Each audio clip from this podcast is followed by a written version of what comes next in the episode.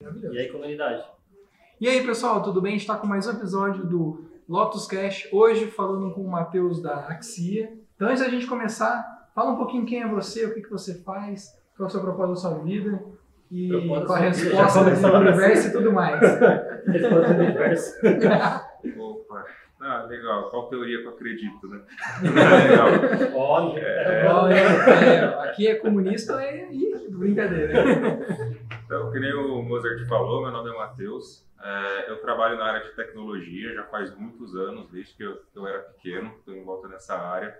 Hum, É, trabalhei em vários projetos aí internacionais, estilos diferentes de coisas. Sempre gostei muito de desafios, de lidar com coisas novas é, e me colocar em situações assim bem desafiadoras para crescimento e adquirir conhecimento. hum, E um propósito, o meu propósito de vida, que é um dos motivos até da criação da Axia, é poder impactar e realmente ajudar o mundo, ajudar as pessoas com soluções inteligentes. né? Então, assim, a gente tem um, um, um lado, todo um, um cerne ali dentro da Axia, de que o que a gente faz tem que trazer benefícios para os nossos parceiros, de forma que eles possam pensar nos clientes deles. Como melhorar a vida dele no final? Como que a gente pode trazer valor para as pessoas?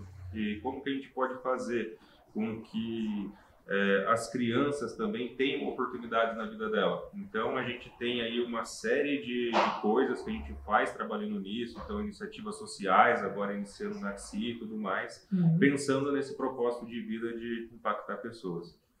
Quando você falou desde, desde criança, o que, que significa desde criança, desde pequeno? Ah, nossa. Saiu do outro da sua mãe já programando já em Já, já, Python. já saiu com, já saiu com a máquina de escrever, né? É, não, mas na época é, eu ainda não programava, mas assim, quando eu era pequeno eu tinha muito, eu sempre gostei muito de lógica, muito antes de entrar em programação eu gostava muito de lógica. Uhum. É, de, desde jogos de lógica, coisas de lógica. Por exemplo, eu era viciado em fazer sudoku todos os, os dias, assim, meu pai incentivou muito a isso. A gente jogava xadrez desde que eu tinha 4 anos de idade e tal, então a lógica sempre foi uma coisa que estava muito presente, do tipo, putz, tenho que ter um raciocínio lógico forte.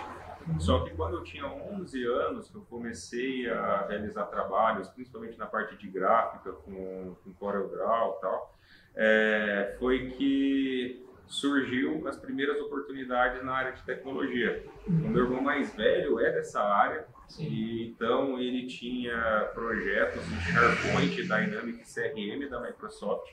Hum. Ele precisava de alguém para realizar os testes da- Uhum. das aplicações. E aí eu- pegou lá, tal, ah, você pode me ajudar? Vamos. Eu era pequeno, pegava o ônibus, ia para São Paulo, porque ele morava lá. Passava os finais de semana com ele, aprendendo, fazendo, ganhei um livrão dessa grossura de C Sharp. E foi aí que eu comecei a me apaixonar pela área falar assim, putz, tá isso aí que eu quero, que eu quero fazer para minha vida. Porque era uma coisa que envolvia uma parte que eu gosto muito, que é de raciocínio lógico, né? Uhum. E ao mesmo tempo, quando você programa, você sente que você pode criar qualquer coisa, não existe barreira, né? Como o mundo se transforma no mundo digital, você pode criar assim o que você quiser, né? O céu é o limite. Então isso foi legal. Toda vez que alguém fala pra mim assim, o céu é o limite, né? E aquela famosa frase, na tecnologia tudo é possível, né? Eu sempre me imagino construindo um robô do Jaspion, entendeu? tipo, ele funcionando mesmo. Tipo assim, eu vou comprar um robô do Jaspion em vez de um carro. E ele está sendo feito, você E ele sabe? está sendo feito, É é verdade. verdade. Agora, é, até indo até um pouco pro lado mais técnico, na tecnologia mesmo, tudo é possível, Matheus? Você que já, meu, já fez projetos Olha, diversos? Hoje em dia, não é absolutamente tudo que é possível. Não dá para construir qualquer coisa, por exemplo, uma máquina de teletransporte, coisas do tipo. enquanto. Por enquanto, ainda não. Mas a tecnologia, eh, ela vem evoluindo de uma forma que a gente pode dizer que tudo é possível, porque a gente tem uma gama de conhecimento tão grande para a humanidade hoje que é absurdo. Hum. Isso tudo através da tecnologia. Se a gente pegar para ver, alguns anos atrás, não lembro se foi oito, nove anos atrás, tinha um jogo na internet onde qualquer pessoa podia entrar, combinar algumas moléculas e tentar criar como se fosse vacinas ou remédio. E uma dona de casa de Londres conseguiu criar a cura para um tipo específico de câncer. Por que, que isso era possível? Por conta da tecnologia que estava ali dentro para fazer os testes. Então, se a gente vê, é, a tecnologia hoje ela está numa forma onde a gente tem tantos dados, tanta informação disseminada e tantas coisas novas que surgem com isso, que a gente vai caminhando aos passos onde as coisas se tornam possíveis. Carros autônomos através da tecnologia 5G, a gente tem é, é, transações é, comerciais totalmente descentralizadas com o uso de blockchain hoje em dia. Então a gente tem várias coisas que surgiram que estão transformando o mundo como a gente conhecia há, há anos atrás. É, eu sempre tenho uma visão que no Brasil parece que não é uma empresa, você pode, vocês dois podem me corrigir, de tecnologia que fala, ah, essa é a grande empresa que é conhecida no mundo inteiro. Só que o grande lado disso é que tem muitos brasileiros dentro dessas grandes empresas internacionais. Então você acha que por que, o Brasil ainda não, não tem essa empresa que você fala, caramba, no mundo todo é reconhecida? É, acho que tem algum porque a pessoa tem muita referência, né? A empresa, a Big Blue, né? A Amazon, não sei o quê. Google. E, e a empresa, a empresa internacional mesmo, né? Eu acho que isso tem muito a ver com incentivo à inovação, a incentivo à entrada no mercado. Né? Você Uhum. pega alguns lugares, por exemplo, o Vale do Silício, lá nos Estados Unidos, onde há um incentivo muito grande para você inovar e criar modelos e coisas novas. Uhum. né? Então, isso facilita com que alguns outros países tenham já uma tecnologia muito forte e o Brasil acabe entrando em, eh, digamos assim, acompanhando a tendência e não criando tendências por conta disso. Só que a gente sabe que no, no modelo internacional, eh, os profissionais de tecnologia do Brasil são muito acima da média. Uhum. Então, a maioria desses países que têm empresas consolidadas, eles contratam muitos profissionais brasileiros. Sim. Agora tem uma coisa que é legal que está acontecendo agora, né? Que eu acho que talvez seja um ponto de, de virada agora, que é o menino Elon Musk, né? Ele está trabalhando com o Neuralink, acho que é isso? Starlink. E o Starlink ele promete, de modo geral, entregar internet de alta velocidade, de qualidade, incrível e de graça, ou pelo menos num preço a muito baixo custo. Eu acredito que, se, sendo isso lançado, ele está tendo alguns testes né, daí, né, já nos Estados Unidos dessas, eh, dessa nova tecnologia, e se a gente conseguir utilizar isso do jeito que ele está falando em qualquer lugar no mundo, por exemplo, na favela eu conseguir ter acesso à tecnologia de internet, alta velocidade de graça, no Egito ou países que têm esse controle até mais totalitário, né? Eu imagino que talvez essa barreira seja quebrada de se todo mundo tem acesso à informação do jeito que a internet é, nos próximos 10 anos a gente não sabe o que vai acontecer. Né? No mínimo, isso vai mudar a vida das pessoas. E isso já é a coisa mais importante de tudo, né? Porque quando você tem acesso à informação, você tem acesso a conhecimento, e com conhecimento você consegue sair do estado onde você está. Uhum. Hoje é muito difícil para a maioria das pessoas desses países saírem do estado porque eles não têm uma educação forte, eles não têm acesso à informação do que acontece. Então, para eles saírem da onde ele está e ir para uma situação muito boa, é muito difícil. Quando você potencializa a educação e você faz com que as pessoas tenham acesso a conteúdo, tenham acesso a conhecimento, você libera potenciais que a gente não consegue nem imaginar. Porque hoje a gente tem uma parcela da população mundial que tem acesso às informações. Por mais que a gente tenha milhões de páginas por cabeça no mundo, poucas pessoas têm acesso a isso se a gente pegar o panorama geral. E essas iniciativas podem mudar realmente o mundo a, que a gente conhece a longo prazo. Né? Pegando esse gancho que ele falou de acesso, né? Sim. É, a, gente se conhece acho que uns dois anos, por aí, né? Acho que uns dois anos, né? Dois anos. É, talvez a gente tá- não trabalhou tanto junto, né? A gente tá começando a, trabalhar junto agora. E eu tenho sempre, sempre estado assim, com grandes pessoas na área da tecnologia e tem uma coisa que perturba bastante né, a galera que trabalha na área de engenharia, até para até a galera entender um pouco né, da especialidade de Matheus. Matheus é engenheiro, arquiteto, Arquiteto. né? Uhum. E, e aí, cara, quando a gente fala sobre acesso e a gente fala das, das transações descentralizadas e tudo mais, a blockchain que está vindo, é, não precisa até necessariamente ser blockchain, né? Mas sistemas que trabalham de forma que tem um comportamento exatamente autônomo. Uhum. É, e quando se fala assim, de transações e, e coisas assim para é, fiduciárias, até para você é, comprar um celular, comprar qualquer coisa ou trocar qualquer coisa, depende sempre de um sistema. E quando a gente fala do dinheiro normal, que é o dinheiro que a gente usa, né, é, existe uma grande perturbação da galera de tecnologia que é, será que a gente descentralizar tudo, deixar tudo é, a cargo de um sistema tecnológico não dificulta mais o acesso às pessoas a conhecimento, a dinheiro, etc. Você acha que você enxerga isso também ou não? Uma, só uma pira, acho, talvez? Eu, eu não vejo bem dessa forma. Eu vejo que novos meios de transação eles podem facilitar as pessoas a terem acesso a dinheiro de, forma, de uma forma diferente, né? desburocratizada. É, como assim? A gente trabalhou junto, inclusive, no projeto da, da Wilix. É uma maneira onde as pessoas elas conseguem ganhar dinheiro fazendo compartilhamento na internet e ganhando uma coisa totalmente digital. Precisa tocar na exchange? Não, eles podem entrar no marketplace e comprar produtos com aquilo. Isso é uma facilidade. Uhum. E eu vejo que com as moedas digitais e tudo mais, você cria, você tem mecanismos onde as pessoas podem ganhar dinheiro de outras maneiras ter segurança nas transações e entrar no mundo internacional de, de negociações. A gente acaba criando as barreiras que tão, são criadas. Né? Muitas pessoas, às vezes, elas me perguntam assim: ah, legal, mas eu tenho uma moeda, como que eu posso dizer quanto essa moeda vale? Assim como a moeda que a gente tem é o quanto as pessoas estão dispostas a pagar por ela. Sempre foi assim. Sempre foi assim, verdade. Então, bem, a gente tem aí um token específico que é para comprar um caderno. Se a pessoa aceita aquele token para comprar o caderno, então pronto, valeu. Ele tem valor. Ele tem valor. Então eu vejo que o que a gente está fazendo aqui agora é, é criando é, mecanismos de troca que são internacionais, onde você pode comprar, transformar aquilo que você está trabalhando no, meio totalmente digital, fazer aquisições de produto de maneira segura, rápido, fácil e o melhor. A gente faz tudo isso de uma maneira assim, é, totalmente sem você depender de moeda, sem depender de cartão de crédito para fazer transações e você faz isso numa rede bem segura. Né? Entendi, interessante. Isso, então você concorda que então isso na verdade vai aumentar o acesso das pessoas a ter condições para consumir.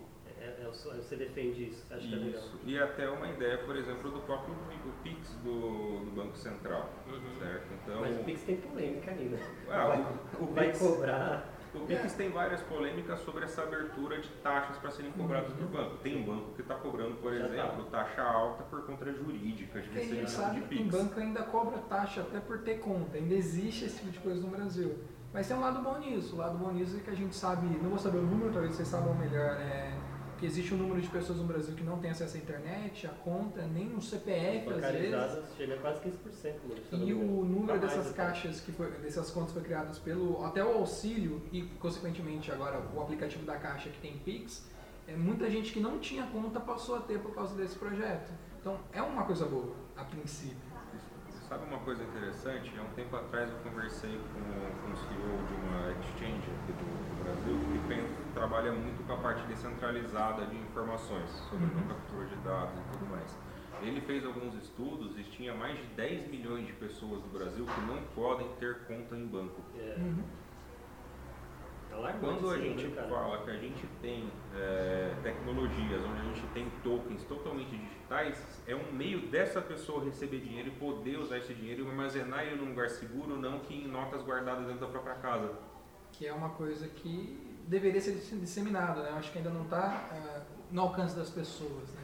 Você falou até um ponto que eu ia comentar daqui a pouco, que seria o que, que você está achando agora desse novo processo? Acho que é quase uma tendência né, de tecnologia de tokenizar tudo ou por trás de qualquer sistema ter um sistema de blockchain por trás. Eu, eu, percebo uma tendência no mercado e todo mundo querendo tokenizar isso, quem tem acesso a isso, né?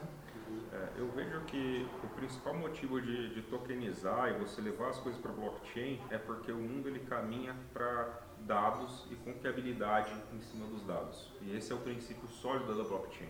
Uhum. Se fosse simplesmente criar tokens e ter mecanismos de compra e venda ou lastreio, a gente podia usar algumas bases de dados que elas são imutáveis. Por exemplo, você pode ter uma base de dados Postgres imutável, algumas coisas do tipo. Mas o que a gente precisa é poder fazer rastreabilidade dos dados, ter confiabilidade naquelas informações e saber que o que está ali vai ser realmente feito, ter uma confiabilidade alta. Então, é, como o mundo caminha para isso, acaba que a blockchain é a resposta Porque uma vez que você tem uma rede totalmente descentralizada de nós que validam as operações ali dentro e você pode criar contratos inteligentes que são imutáveis dentro dessa rede e ficam abertos para validação, você tem uma confiabilidade muito maior. Uhum. Então, com isso, você pode falar legal. É, vamos tokenizar um imóvel e vamos vender parte desses imóveis através de um contrato inteligente, porque a gente garante esse lastreio dentro desse contrato inteligente desse determinado imóvel. Uhum. Isso é uma coisa nova? A parte de colocar na blockchain, sim, mas a parte de você separar o imóvel é praticamente um crowdfunding. Uhum. Então é uma coisa que já existia. O que acontece é confiabilidade. Então, se a gente pegar coisas como LGPD ou Open Banking, que é a próxima coisa que vai estar sendo implementada aqui no Brasil, é, agora, começo de julho, você, a gente vê que como você trata os dados e a confiança que você traz nesses dados é a coisa que o mundo caminha. Os dados sempre são as coisas mais importantes, porque com ele você gera informação e com a informação você consegue atrair recursos. Trazendo isso, né? Dá, loucura. Você trazendo isso para o público, até o pessoal entender na prática, por exemplo, a gente viu isso esses dias nas histórias do Supla, inclusive. Ah, então, eles zoam a gente, né? A gente perguntou, né, se ele ele tinha escrevido algum livro, não foi? Que... Sim, mas é uma matéria já falando que o que aconteceu? Ele está envolvido nos processos, vamos colocar, mais atuais de tokenização e ele já está vendo uma maneira de vender um álbum que vai ter uma espécie de assinatura única que eu, aí nessa parte que eu falei, quando vocês falam de já criar um imóvel e tokenizar o crowdfunding, eu consigo assistir, é, ver uma lógica nisso. Agora, eu não vejo muito valor a princípio de comprar um item virtual que já é virtual, que por exemplo um disco do Supla, que tem a garantia que vem dele, é, de verdade, é, de algum tipo de álbum especial que ele assinou digitalmente, traz para a pessoa. Eu não vejo tanto valor nisso, mas ele já vê mecanismos e vai começar a vender esses álbuns com assinaturas. Que eu acho engraçado. O token, é, porque eu imagino que a, o melhor do token seria pegar algo real e transformar em valor particionado, como é o imóvel. Agora o disco virtual eu não vi tanto valor assim, mas estão utilizando. É igual obra de arte. Sim. É, um, é igual obra de arte, então, mesmo, mesmo princípio, né? E é um meio de monetizar, na verdade. Ele está querendo financiamento é. para poder fazer o projeto dele. Sim, sim. É basicamente isso. Legal, agora uma pergunta polêmica. Hum. Não, porque é descentralizado, porque é seguro. E se desligar o cabinho lá, o que acontece? Ah, não. Quando a gente fala do, de uma blockchain, por exemplo, Bitcoin, são milhares de nós ao redor do mundo. Então, teria que desligar todos os cabos de rede do mundo para ter algum efeito desse tipo. E ainda assim, as informações dos nós, elas estariam nos nós e quando eles conectassem novamente nas máquinas, a rede tentaria reprocessar eles. Entendi. Tudo é complexo, né? É, Resumindo, se ficasse uma semana sem internet, o máximo que ia acontecer é que a gente fica parado. Ia ficar um delay muito grande de rede, né? Para validar a transação, número de blocos, o caramba 4, isso seria uma coisa. Só que o princípio é as, as máquinas conectadas, são assim, são milhares, não é uma ou outra. Assim, tem data centers gigantes minerando agora e sendo nós, por exemplo, de Ethereum ou de, de blockchain, de, de Bitcoin, para validar as transações. Né? Isso ao redor do mundo inteiro. Estados Unidos, na China, em países com, é, com um clima mais frio, porque é muito calor gerado por esse data center e assim por diante. Então, assim, é muito difícil a gente chegar a um ponto onde desliguei difícil, acabou. Legal. Cara, tem uma pergunta que eu estou curioso para fazer fazer um tempão, uhum. é, que eu acho que nessas conversas que a gente sempre faz, a gente sempre fala de marketing e de marca, né? Uhum. Aí eu queria falar um pouco da Axia, eu queria entender como foi da criação da marca, que tem uns nomes da hora, assim, né? Diferentes. E fala um pouco disso, como é que foi a criação da marca, porque não foi a gente que fez, foi o Mozart, né? Não foi a Lotus, foi o Mozart na, na época que estava solo. Sim, sim. E a gente sempre faz essa pergunta que a gente quer tentar mostrar pra galera a importância que é criar uma marca, né? Vou pedir para o editor pipocar aqui a logo, para quem puder estiver vendo no YouTube, quem viu no Spotify Pena? Brincadeira, eu vou pôr o link depois. Mas pode contar. Sabe que para contar um pouco da marca tem que contar um pouco do, do porquê ali por trás, né? É, quando foi o, o momento assim decisivo para eu criar a Axia, é, aconteceu um momento é, pessoal muito forte que me lembrou da minha infância. Me lembrou o quanto é, pessoas influenciaram para eu poder ter uma vida boa, digamos assim. É, tinha tudo para dar errado. Gente faltou coisas para comer às vezes, não conseguia pagar conta em casa, a gente chegou a perder tudo, ter que ir morar com a minha avó. Aconteceram várias coisas difíceis na minha infância. E eu tinha tudo para não ser nada, para ter ido para outro caminho. Só que tiveram pessoas na minha vida que elas me incentivaram, que elas acreditavam em mim. E isso fez com que eu pudesse estudar, conseguir um bom trabalho, focar e construir coisas.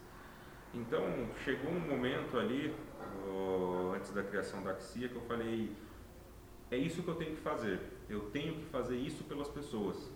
Uhum. Não fazer uma pessoa específica, eu quero fazer isso em larga escala. Eu quero construir uma empresa e eu quero poder fazer isso, impactar de verdade, dar essas oportunidades para todo mundo. Então isso se tornou uma coisa que tinha que ser.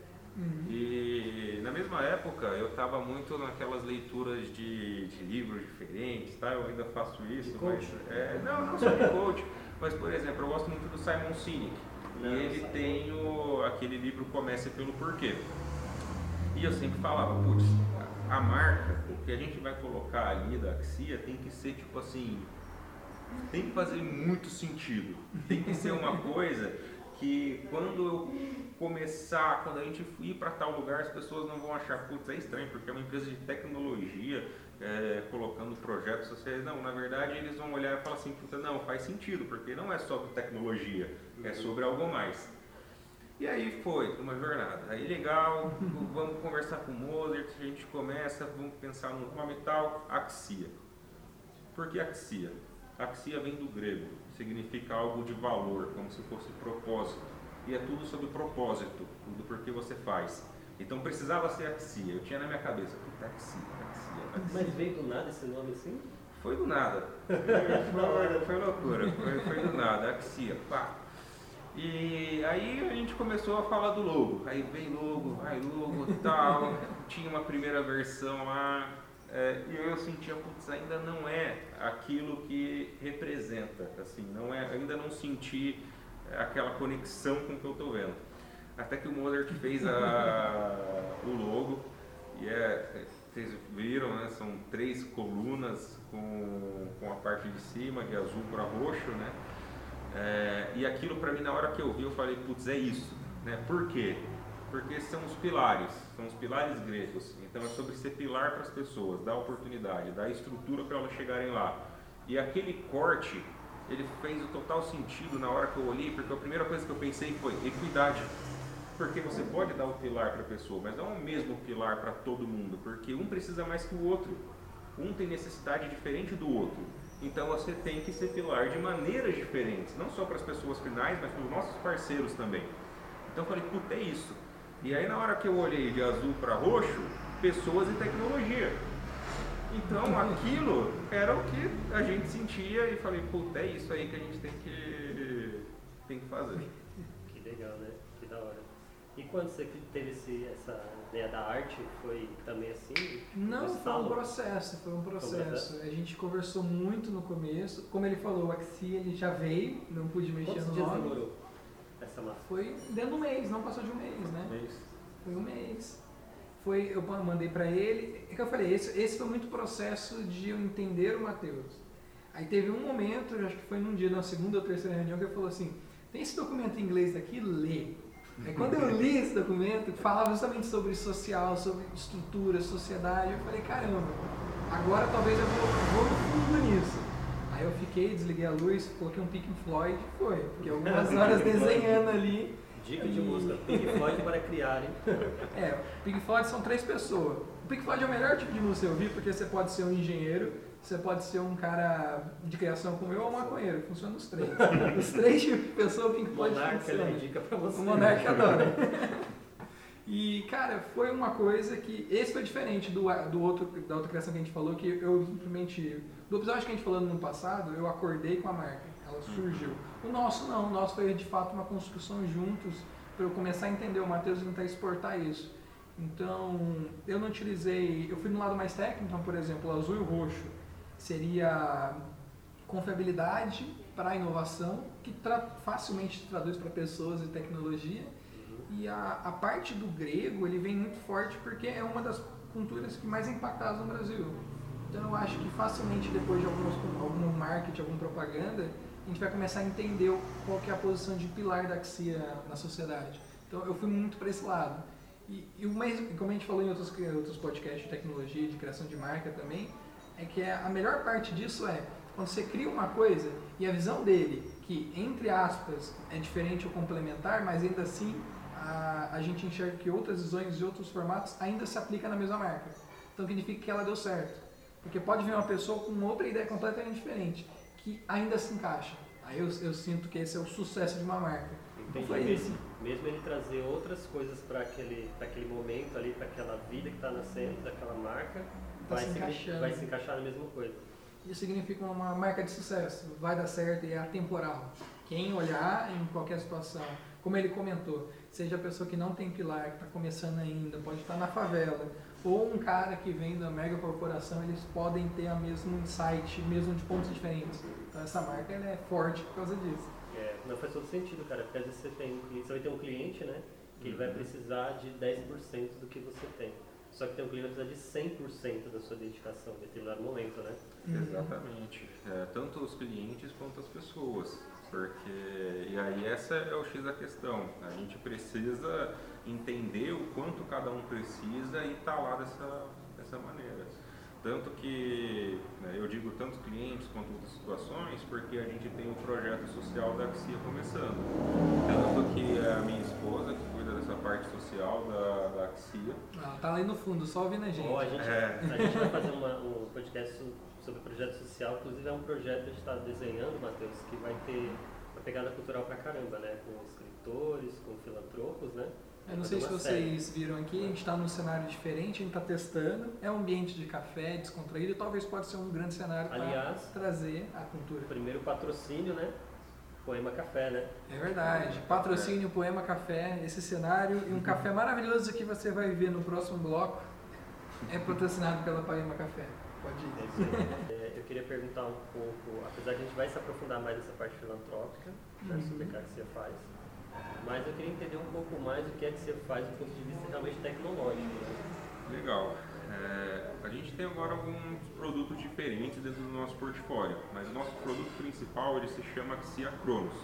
Ele basicamente é um sistema de orquestração de processos onde você pode configurar processos. Orquestração, cara. Orquestração de processos. Você pode configurar ações automatizadas ou tarefas manuais. Então você pode configurar integrações na própria tela e agendar essas integrações para acontecerem, por exemplo, envios de notificações, coleta de dados. Você pode configurar isso que é sistêmico uhum. e você também tem o gerenciamento de tarefas manuais de usuários. E aí, com isso, você cria linhas temporais no lugar dos seus processos. Então, olha, recebi informação de um cliente novo. Uhum. Depois de dois dias quero fazer tal coisa. Depois de dois dias mais tal coisa. Três dias tal coisa. Você configura uma linha temporal completa do seu processo. Por que usar a linha temporal? Pra, é mais é mais fácil de um humano ler e entender, olha, e tal dia vai acontecer. E poder modificar isso e trabalhar com inteligência o seu, o seu processo te lembra que eu comentei que a gente tem que ter aquela parte de facilitar a vida do nosso cliente para ele pensar em quem importa ali, né? Sim. Uhum. Então, olha, para ele, ele não vai ter que ficar analisando um fluxo gigante. Ele vai olhar e falar, legal, em vez de ser no dia 5, eu quero executar isso no dia 6. E aqui que eu vou estar fazendo aqui no dia 6, legal. Eu estou conversando com tal sistema para enviar um SMS. Ah, quero mudar o conteúdo do SMS. Na uhum. própria tela ele vai clicar lá, vai mudar o conteúdo e já era. Então a gente tem um sistema que ele é bem robusto. Só isso que ele faz? Não. Tem mecanismo de ações em massas, configurações de campanha, você consegue separar clientes de acordo com categoria para linhas temporais diferentes. Você pode colocar fluxos de aprovação. Você tem relatórios, métricas tiradas de 360 dos seus dados. E todos os dados eles são totalmente flexíveis. A gente tem um mecanismo de streaming de dados que a gente captura de diferentes fontes você fala como que é esse, esse dado que você vai trazer, ele entra para dentro do sistema e o sistema todo entende que aquele dado vai ser recebido. Tá, e vamos falar agora para o empreendedor afegão médio. O que, que dá para fazer? Dá um exemplo prático de solução. É, Acho que é melhor. Antes de responder deixa eu te perguntar um negócio. É, então você diria que basicamente é, você pode configurar tudo no sistema, todas as ações que você precisar. Todas as ações que você precisar. Aí uma outra coisa, beleza. Ah não, eu vou contratar então o Cronos. É, não sei se minha pergunta vai ser um pouco é, polêmica, Hum. mas por exemplo, a diferença entre um software de mercado, por exemplo, o TOTS SAP Uhum. para o Cronos, qual que seria o grande diferencial assim, para o programador ou para o usuário? Eu diria que para os dois lados. A gente sabe que, por exemplo, com um TOTOS ou um SAP da vida, fazer o desenvolvimento de integrações e novas funcionalidades é muito custoso. A gente precisa de profissionais onde ele tem uma, um valor hora muito alto e as, as alterações demoram tempo para entrar dentro do ar. O princípio do Cronos é, uma ba- é um tempo de latência baixo de entrada no mercado. Então isso significa o quê? É, no Cronos você pode configurar qualquer coisa, qualquer fluxo dali dentro do seu, da sua empresa você pode colocar dentro do Cronos. Eu quero fazer integrações novas, dependendo da integração, no meio da reunião de negócio com o seu parceiro, você pode configurar na hora e já sair dali com aquilo testado. Caramba. Esse é o nosso princípio. A gente facilita os meios de integração, a gente facilita o tempo de desenvolvimento, porque aí você sabe se os seus processos funcionam, se a sua operação funciona. E o que que é bom nisso tudo? Se a gente tem os processos ali dentro, se a gente tem os dados ali dentro, a gente pode trazer para você a inteligência de como lidar com esses dados. Por isso que a gente tem tantos relatórios personalizados, a gente tem nossa View 360 e também estamos em desenvolvimento de soluções de machine learning dentro para automação de processos. Legal, cara. Muito joia isso. Muito massa, cara. Eu fico todo. Porque assim, quando ele fala que você pode configurar tudo, eu realmente fico pensando, cara, em todas as, as etapas mesmo, sabe? Até pegar um. Sabe o Trello que a gente usa pra caramba? Você pegar todas aquelas informações que tá ali, configurar, por exemplo, no dia 31, eu quero ver relatórios de quantas horas cada pessoa trabalhou em cada cliente. E olha que legal. Imagina o seguinte, a gente usa o Trello e coloca os status lá de um Kanban, É. tal, tal, tal. Uhum. Você pode configurar uma linha temporal. Entrou um cliente novo, eh, entrou nessa linha temporal. No dia 5 você dá essa tarefa para o Mozart. O Mozart dá o ok, vai passar para outra pessoa automaticamente. E você faz todo o fluxo. Você não precisa arrastar para o lado. Está lá tudo que precisa ser automático. Precisa Mas- pensar nessa solução com calma, hein? O afegão médio vai usar só para isso? Ele pode usar para muitas coisas. Por exemplo, recuperação de receita. Não fazem pagamentos, entram para dentro dos fluxos e você envia SMS, você envia e-mail, você suspende serviços, você assina para pessoas ligarem. Você pode usar para gerenciamento de ciclo de vida. Então, em vez de você contactar a pessoa, ter essa interação apenas para cobrar, você pode fazer, por exemplo, uma análise de como o cliente está usando os seus serviços e fazer campanhas especiais para ele. Você pode liberar coisas especiais para ele de acordo, por exemplo, eh, liberação de crédito. Você pode falar, legal, esse meu cliente ele compra essa categoria de produtos, então eu automaticamente vou mandar os produtos que eu tenho nessa categoria para ele por SMS.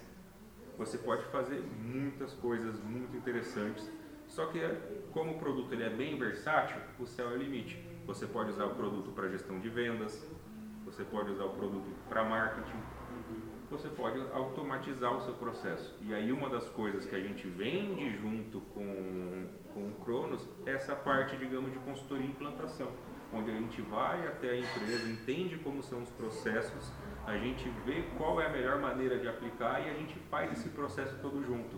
Não é toma aqui o produto, E às se vezes você acaba, o cara transformar. espera uma reunião de tecnologia e ele sai com uma reunião de modelo de negócio novo. Às vezes.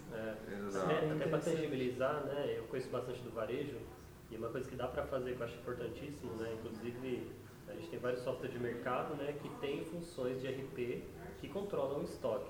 Mas tem muita gente que não usa aquela parte do, do estoque onde diz respeito ao vencimento, que Uhum. geram sanções fiscais, multas, etc. Então no Cronos, por exemplo, você pode definir a data que o produto chegou, o quanto ele tem de estoque na área de venda e dizer ainda que quando esse produto vencer, eu posso configurar uma quantidade mínima que ele fala assim, olha, existe 10 produtos desses próximo do vencimento. Você deseja fazer uma oferta né, de, de preço dele? Seria então, é, até nesse ponto, né, o Cronos ele é suficiente, entendeu? Totalmente. Legal, e aí? O que mais tem perguntado sobre o Cronos? acho que ah, tá legal o Cronos. Onde que a gente pode encontrar o Cronos hoje? Como que a gente pode entrar em contato, conhecer? É, inclusive, uma pergunta mesmo, bem, bem, bem é, Hoje o, o, Cronos ele vai estar tá em, ele tem dois modelos diferentes. Um é para licenciatura, para licença, e outros é para licenciamento e outro é para as a service. Então hoje para adquirir o, que o é Cronos, só para galera o as a Service, digamos que vai estar hospedado na nossa infraestrutura em rede e a gente vai disponibilizar acessos para vocês e vocês conseguem fazer todas as configurações e usar o sistema. Então você não precisa é, da infraestrutura para utilizar o, o, nosso software. O caso do licenciamento é aquele modelo que você fala, legal, eu quero o Cronos, eu tenho uma infraestrutura de rede, eu tenho hospedado em algum lugar, eu quero que você coloque seu produto aqui e ele vai ficar aqui dentro por questões de segurança, para comunicar com outras coisas de rede interna, pode ser uma escolha também, que aí é mais caso de normalmente de, é, de empresa de médio para grande porte. Legal, maravilha. É, e por exemplo, o pequeno empresário, pequeno médio empresa, por exemplo, o cara que tem, é, sei lá, dois, três checkouts, uhum. o Cronos atende ele também, vai ter uma, uma licença cara também? Sim, é, ele, o ideal para ele é trabalhar com o as a Service, com licenças mensais, mas é uma assinatura mensal dentro do as a Service. Então a gente consegue hospedar, é, fica hospedado dentro da nossa rede, a gente faz as integrações, as APIs necessárias, entende o modelo de negócio dele da mesma forma, e aí ele paga um valor mensal para ter o produto disponível para ele. Seria como se fosse o ponto azul, só que ele se beneficia com uh, os outros modelos que podem acontecer ao longo do tempo de interfaces dentro do Cronos. Exato. E, e, uma coisa interessante de usar o as a Service é que conforme a gente disponibiliza novas funcionalidades e faz melhorias dentro do Cronos, isso é disponibilizado em tempo real para os usuários que estão usando a plataforma.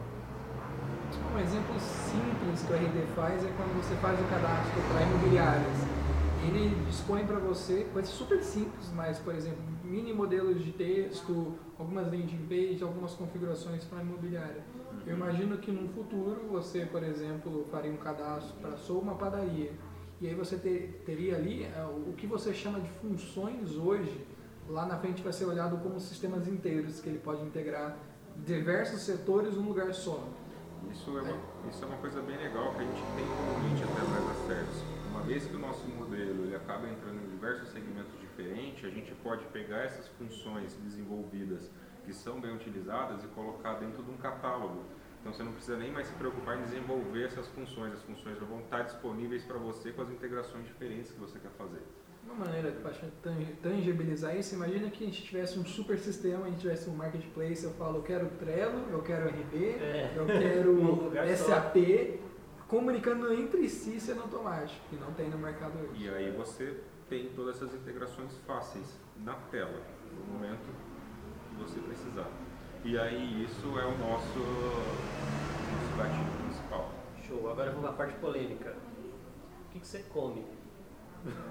Não precisa chamar nenhuma, né, que fala, nenhuma advogada. É, sabe por quê, cara? Que assim, às vezes a galera não entende que quando a gente está aqui, né, a gente é empreendedor, a gente é, o pessoal, a gente é uma porrada de coisa. Uhum. Eu acho que nós três aqui, a gente são o workaholic, a gente aqui, né? Porque Sim. a gente trabalha pra caramba, né, meu? Puta merda. Bastante. Nossa, é muito trampo. Mas o que, que você come, cara? Tipo, o empreendedor, pra ele estar tá, com a energia, né? Parrudo, Nossa senhora. Você come.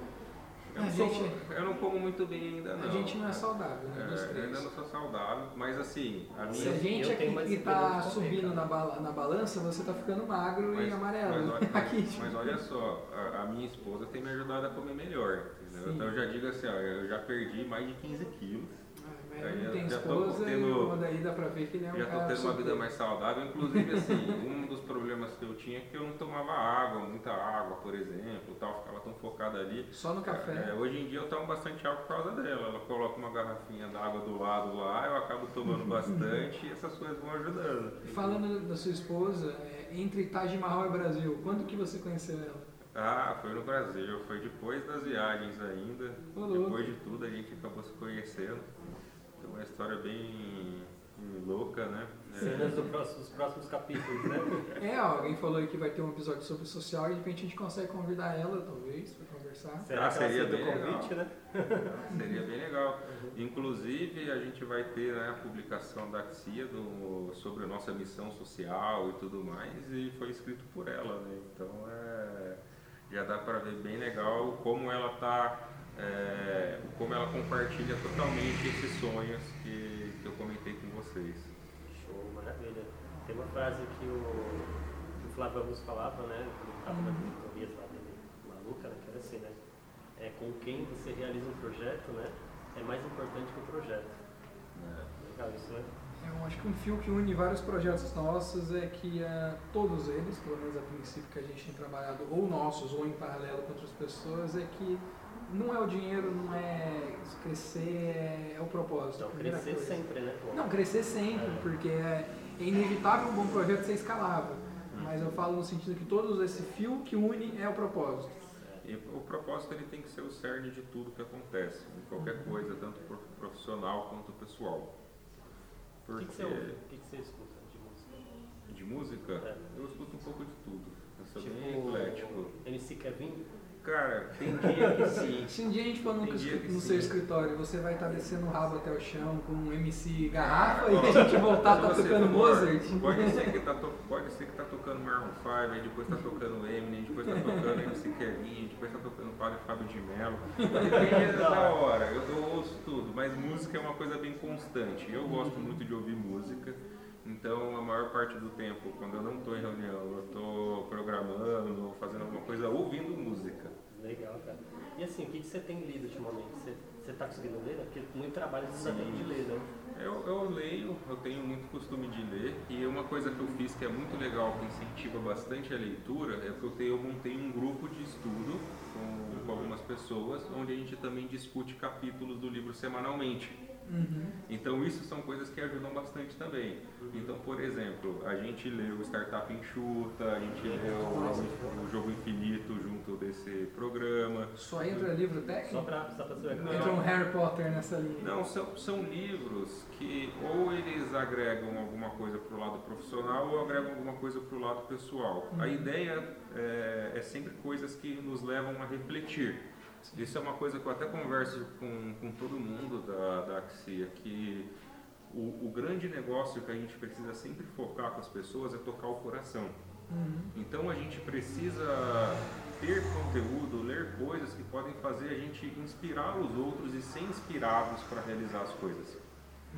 É, Então, assim, a gente sempre tem isso. por- E a gente tem essa uma cultura disso tão forte dentro da, da Axia que a gente tem, por exemplo, learning groups quinzenais.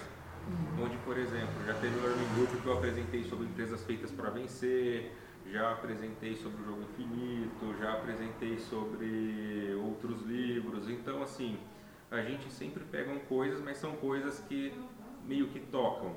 Entendi. Onde, eu, por exemplo, no Empresas Feitas para Vencer, eh, eu terminei ele com uma parte que é muito bacana e, do livro, que é a, parte final, que, que o Jim Collins fala. Que ele fala que por que a gente tem que fazer um ótimo trabalho e não fazer um bom trabalho? A primeira coisa é que se você ama alguma coisa, você não tem outra opção a não ser dar o seu melhor naquilo Uhum. Porque você ama aquilo e você vai fazer o seu melhor. E outra coisa muito importante é que cada um de nós quer, quando tem que buscar no último suspiro da nossa vida, olhar para trás e falar: eu criei alguma coisa de qualidade intrínseca.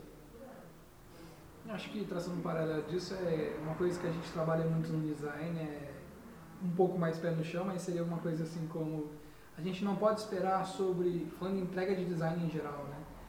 Não é sim ou não ou gostei, a gente tem que sempre ouvir o uau, eu não esperava por isso. É isso que a gente trabalha. E é exatamente isso. E o único jeito de encontrar isso é realmente com esse amor, né? com o coração tocado né? pelo trabalho. Legal, muito massa, cara. E o que, que você considera, assim, você tem um- uma referência assim, no mercado? Você tem o A seu Steve fala muito Jobs? Steve Jobs, é. Uhum. Na verdade, o meu tio é uma grande inspiração para muita gente, né? Uhum. Você tem uma, uma pessoa que você se inspira bastante, assim? Cara, Cara, de internacional assim é o Bill Gates. Eu gosto muito da, da trajetória dele, mas principalmente quem ele é nesse momento. É, o quanto ele faz coisas pelas outras pessoas e o quanto ele consegue ter uma vida equilibrada e dedicada ao mesmo tempo. Então isso é uma coisa que foi um fator determinante para mim. Por exemplo, no ano passado, é, não foram tantos, mas deu para ler 50 livros exatamente no ano passado. E é para começar a pegar um hábito maior de leitura. Então, legal, eu tenho que ler 50 livros no ano e tal. Mas por que isso? Porque, putz, ele lê 4 livros por semana. Ele lê 4 livros por semana, tem uma fundação internacional, Naquela é sócio de tantas inclusive. empresas, tem uma filha, é casado, tem um monte de coisa e consegue fazer isso. Então, tipo, se ele consegue fazer isso, eu tenho que poder conseguir fazer isso um dia também. Então, ele meio que foi um incentivador eu falar, legal, como que eu vou conseguir conciliar todas as coisas? É, como que eu vou conseguir conciliar é, a vida de casado com a vida de família?